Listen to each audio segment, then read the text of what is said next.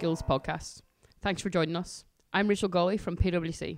Today I'm joined by Tony Gallagher, Professor of Education from Queen's University Belfast, whose research focus is on education in divided societies.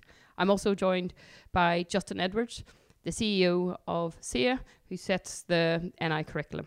This podcast series is all about looking at how we can make sure that everyone has the right to live, learn, and participate in a digital future. Following on from the discussion from the first podcast, which looked at the digital skills gap, we are taking a deeper dive into our education system in NI. So, to set the scene, in the UK, Northern Ireland has the highest number of people aged between 30 and 34 who have not completed post primary education.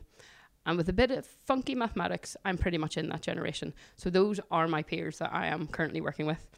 In contrast, we produce more young people who go to university than any other region. It would seem that our education system works for you or it doesn't. It's a tale of two extremes.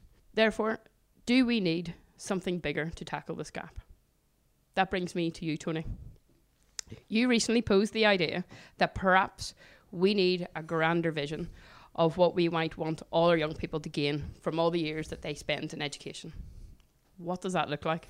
Well, if you look at what we currently talk about, we're often driven by targets around numbers of qualifications, and that's a very, very narrow, a very impoverished sense of what education is about. I think we need a, ba- grander vision, which is something along the lines of uh, offering a guarantee that every young person, by the time they have finished uh, education, they have qualifications, attributes, experience is something that will allow them to live a fulfilled life as a citizen. Now, what that means in practice is not easy to define, but one of the things different government departments and other agencies would have to do is sit down and try and work out what that means, and then then try and work out how they, how they would deliver it. It means there needs to be lots of different routes, lots of different opportunities, lots of options, but that's what we need to provide. Um, I think the thing that sort of you're saying there is that we need everyone's involved. There's lots of stakeholders in absolutely, this. It's just absolutely. not the status quo. Absolutely, and yeah. that do we need to potentially rethink the metrics and KPIs are not maybe the way to drive this forward, you know, to look bigger. Like what are we trying to achieve yeah. here? Well, I mean, we have this sort of curious anomaly that we have a system, education system, which is largely driven by a very narrow set of indicators. Yet at the same time, we have this hugely unequal pattern of outcomes, and there's something just not working. Um, this has been happening for an awful long time. There's been some movement, and some change, which is good, but it re- that remains a broad pattern in the system. And as a matter of urgency, we need to do something about that fairly soon. Yeah, and uh, do you think there's maybe something to learn from other societies? So I'm a big fan of Scandinavia, Nordics, Sure. and they have a great education system known for not testing, you know, not not having too many tests, this continuous learning, and Yeah. everybody's righted. Is there something to be learned from that kind of? Well, a- absolutely. There isn't a, a silver bullet. You Yes. can take a system and drop it into Northern Mhm. Ireland and everything will be perfect. But there are systems in the world that combine excellence and equity. And because it can be done there, there's absolutely no reason why it can't be done here. And so we need to try and, and there is actually plenty of good evidence on some of the things you need to put in place to try and make that happen.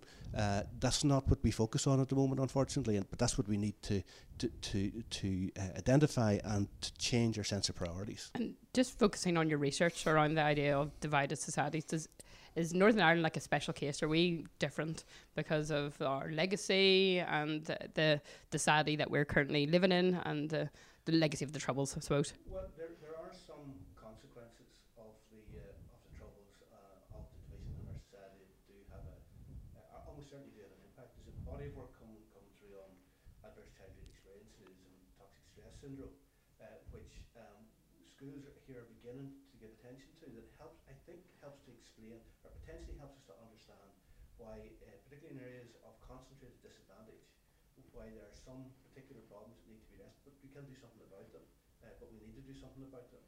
So there are some aspects to our, our unique circumstances that we need to focus on. But there is a there's general learning we can take from the experiences of other places, particularly that uh, I mean we know in sort of world class education systems the two most important factors are the quality of leadership and the quality of teaching, and we can do something about both of them. Uh, uh, and at the moment we're doing bits and pieces on that, but our, our main focus is somewhere else, and I think that needs to change. So, so that's quite positive that we then have an uh, an opportunity. It's, it's within our control. This is this is something that we can do. But I want to come to you, Justin.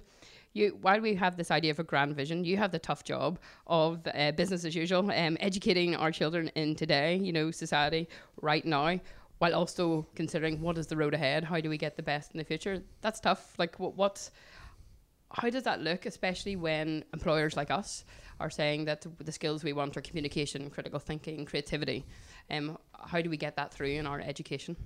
So I, I, I often divide this into two parts. One is what do we want learners to learn? Um, what do we want them to accumulate in terms of knowledge, understanding, and the ability to apply that?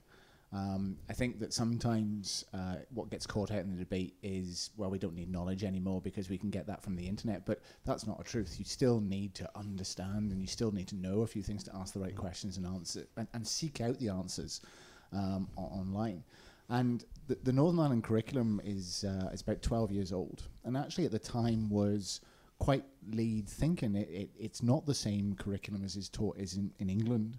Uh, we've seen changes in Wales and, and Scotland. And the idea of that curriculum, the Northern Ireland curriculum, was to allow learners the space across a range of subjects to think, to problem solve, to work on projects, which then develops all these skills that employers are starting to say, we need more of this coming through. I think the challenge is then it, is how we measure success. Goes back to Tony's point. How do we measure success when a learner goes through that journey? And what we have for measuring success is a system that is very, very old. It's an examination system that's over 150 years old.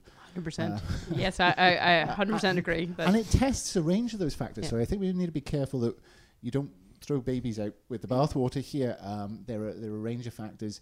You still need good communication skills. You still need good numeracy skills to cope in the modern digital age.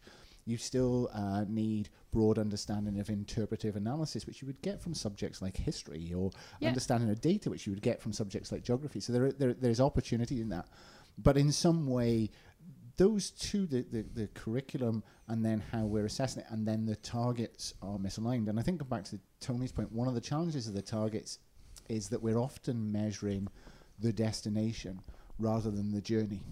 And we need to get cleverer around how we measure the journey in a in a broad way. But that requires some quite big shifts in our approach to qualifications and assessment and how we and how we use them. Also mixed in that, and the, the point that, that Tony may I completely agree with, what is mixed in with that is you can have the best assessment system and the best curriculum in the world. If it's not taught well in combination, it won't succeed. So it, there's a kind of triangulation that all needs to move forward together. Yeah, I think I think that's it. And I think you brought up some key points that we discussed uh, previously. That I'm a big fan of the classics. That you learn a lot from history, geography, science, maths. That people maybe don't appreciate. That digital is new and digital is great, but it's the ability to think and understand. How do we, as an education system, teach something that might be out of date very soon, but we teach people the skills to learn. Maybe. Employers can predict their skills requirement are about three years, at most five year on a requirement. You know, emergence of new technologies is happening so fast at such Yeah. a pace that we, we can't always predict it. But the underpinning skills that we can give a young person through the curriculum should allow them to evolve and develop with employer support at the Yes. other end. This is why things like apprenticeships are a good idea. Yeah. Everybody Mm. believes that apprenticeship is a good idea because it takes the underlying skills takes you into the workplace, allows you to develop those underlying skills in application and apply them. But 100%. So big, anything vocational, apprenticeships, applied learning.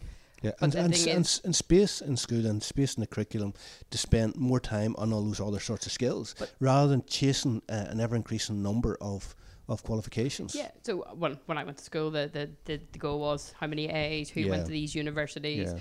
and that and that still exists. There is almost this cultural thing m- that m- university is the well- holy grail. Well, may, may I culpa universities don't particularly help in this because because of the, the com- uh, I like that coming from a university professor. Well, absolutely, but competitive demands, we Yeah. keep raising our, our our our bar, and it's only in a situation like for say medicine where it's we've got to the ceiling. We've Yes. had to introduce all sorts of other mechanisms to try and assess, uh, identify young people who we think have the potential to make good doctors.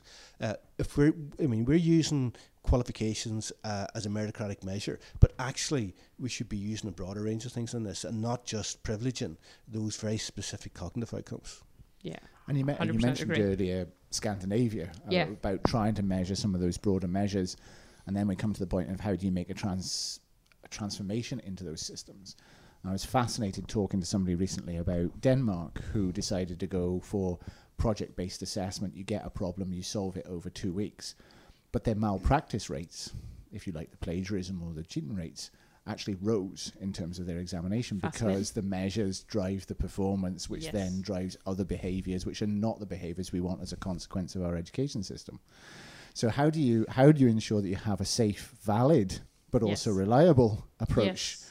to assessment that draws out these skills in a meaningful way back to employers? And I don't know if anybody's quite cracked that one yet, but I think people are genuinely trying different avenues to approach it. I think so, and I think it's more part of why we do this podcast. It's the awareness piece, you know, Mm. that that it's not just on the education, educators, curriculum setting, any of this. It's it's us coming together.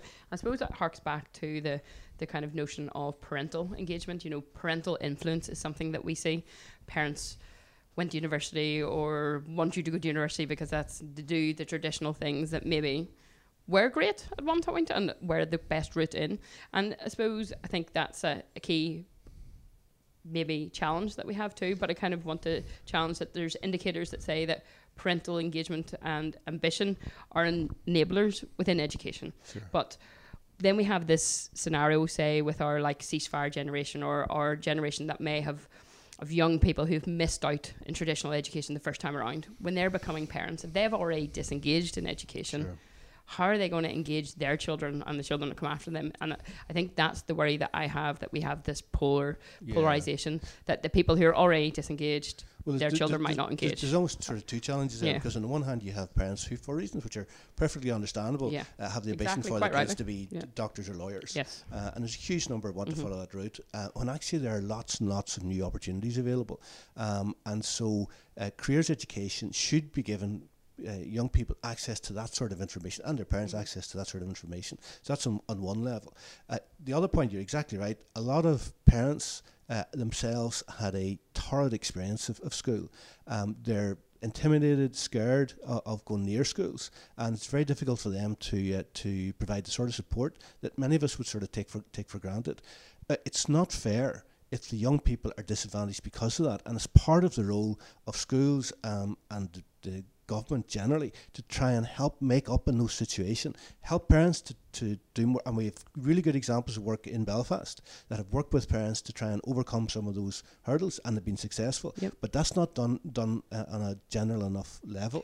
But we shouldn't we shouldn't uh, allow kids to be disadvantaged because of their circumstances. I think so. I think that's the, the fear that with anything that we're doing, that Yeah. we just make this gap worse. Yeah. And I suppose maybe that's where someone like employers might come in. That if we are doing upskilling, maybe it's for people who have been in their 30s and they're looking for a new career or getting back into education and they dropped out many years ago. Yeah. How do we get them back? If we can engage them again, Sure. surely that means that the children and the, the young people that follow them. So maybe that's a way to do it rather than go back to the traditional education that might have been scary once Yeah. upon a time. And, and I mean, one of the issues we haven't talked about it yet, but it sort of hangs over all these sorts of conversations is the, the problem of academic selection um, and the political consequences of that. Because we've had we have a political standoff on that issue. Um, personally, I, I'm against academic selection, but I see no realistic prospect of any policy decision doing anything significant in that area for the moment. Uh, but as a consequence, I think we continue to uh, promote uh, widespread inequality in our system. So maybe rather than dealing at that big strategic level, what we need to think about this is where employers can potentially play a big role to target some effort on uh, uh, areas where the problems are greatest to see what we can do to try and solve those situations. It's not how you solve everything, Yeah. but it's a, it target a, a 10 or a 20 year plan to try and turn around those communities and turn around their education experience. And it's not something that can be solved by schools alone. They need lots of help and people should work with them. I know, is that maybe just a challenge of teachers that sometimes pupils are ending up in schools and it's on them to educate and that there's there's less parental involvement in some pin, sometimes and sometimes there's too much parental involvement and I think we have that kind of Well, balance that it's well- everybody. Well, if, you- if you look at a lot of schools at the moment, the amount of additional things that are being piled on them, Yeah. expectations of them. I mean, there's a huge issue around mental health at the moment. It's- It's a perfectly valid problem, but people saying schools need to sort that out. You cannot keep piling those responsibilities on the shoulders of teachers. They have a frontline role, but they need to be supported by as many different people as possible. I think um, come back to your point about parental involvement and going harking back to a previous role when I, I used to work at Belfast Met. I worked at the, the college and you would see, quite frankly, learner success quite dependent on whether parents were engaged in parents even in initial induction events. And so sometimes simple investments, harking back to simple investments of supporting parents to come across the threshold and engage education with their young people and understand what their young people can make a, a tremendous difference. The work of the college in prison environments was um, also providing new opportunity to reskill, re-engage, Yeah. and actually make other life choices and, and take different routes. And all these kind of investments do make a difference. But I do I do think we also have to have choices that inspire young people to learn. Too often um, in that role and even in this role, um, particularly young disadvantaged boys um, come through and you see them in the system that they are they're disconnected from the opportunities that maybe the school is providing them through the totally curriculum. disengaged. That's it. But once you take them into a different environment, say for example a motor vehicle environment, they they understand and they start learning, and, Yeah. and the whole thing switches back on and becomes a much more positive experience. So how do we how do we take out negative experiences and replace them with positive experiences that don't cost anymore? Yeah. Um, they just require a rethink of how we approach them. I, I- I think that's the thing that it's just reframing it, you know, reframing the education. What is it to you? What's the purpose? What's the real life thing that I can actually see making a difference? Because most people actually want to genuinely get involved in the world, Absolutely. make I- a difference. I, I have never met a parent who doesn't want good things to happen Yes. for their kids. And it's a bit, a bit like going back to the start when we talk about turning things around, where uh, in some senses we provide certain things for kids and say, that's what, what, you what we provide. You can do it. If you don't hack it, that's entirely your Mhm. responsibility. What we should do instead is we want to give you a good quali- quality outcome. And we need to try and figure out what, if this way isn't working, we need to figure out something else. So it's down to the providers to try and work out the solution rather than assuming what we provide is all that's available, and Yeah. kids could si- uh, float or sink as as they as they can. yeah, I think in the in the in the upper end of the spectrum of attainment, should we say, I think one of the challenges for parents now is trying to understand what the world of work will look like for their children that are currently going through the system, because it will look radically different from anything that they experienced. Um, being a parent myself, it is trying to understand what that pathway is. And your point before, it's not about grades. The conversation has to be about what is the young person learning? Is it inspiring them? Is it making them think? Is it developing a broad range of skills that will fit most employment? Because we can't predict the jobs that they will likely come out with. But what we can predict is the broad range of skills that will give them the best chance at those jobs uh, in the future. And there is a there is an issue where we're not having that conversation. Yeah. We're having a conversation about how to become a medic or how do I become a lawyer, and, and Tony made that point earlier, rather than what best broad bag of skills are going to give me the opportunity of employment. Yeah, and I, I think that's a difficult thing. Like careers in schools is already challenged. Like all, all these needs of all these diverse children, but also educating parents of what's there and actually knowing themselves, being abreast of all the the future things. Like I don't know what my job's going to be in three years or my job Sure. title due to the nature of what I do.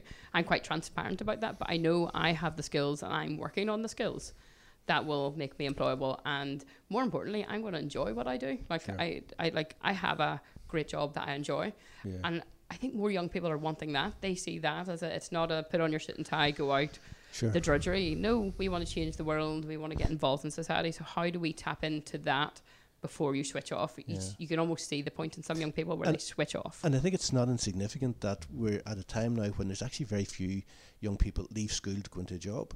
That used to be quite common, but they'll go somewhere else first. So careers education often in schools often isn't about where you're going to go in the end. It's about where you're going to go next.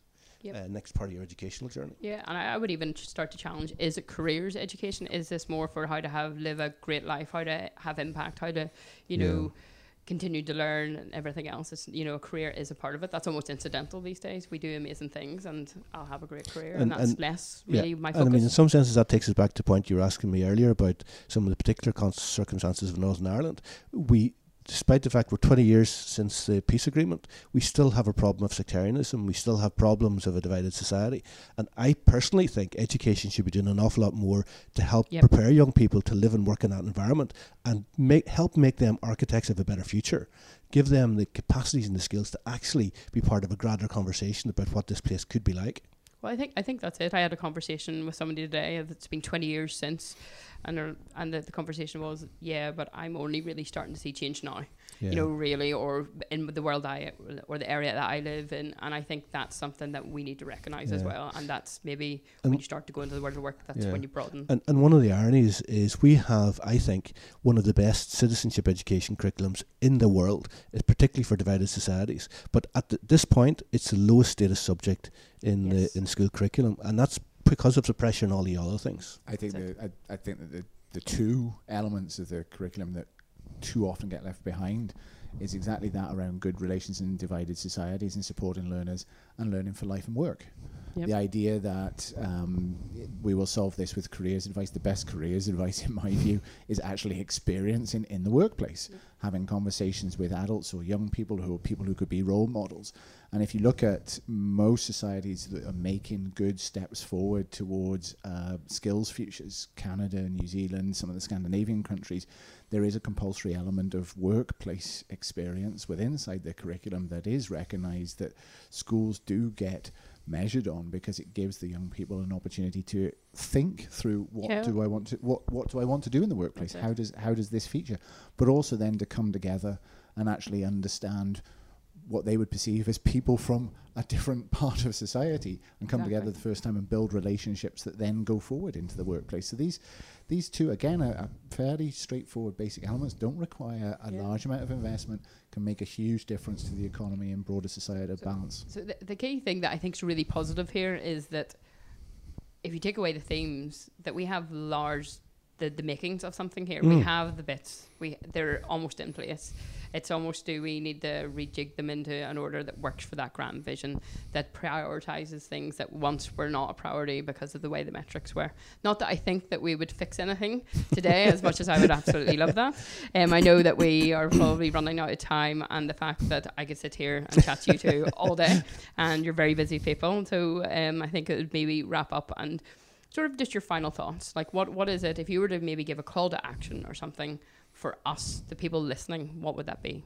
Uh, w- One of the big things I've been involved with in the last nearly 20 years is shared education, encouraging school collaboration, schools working together in local areas, and we think there's plenty of evidence is making a tangible impact in societies.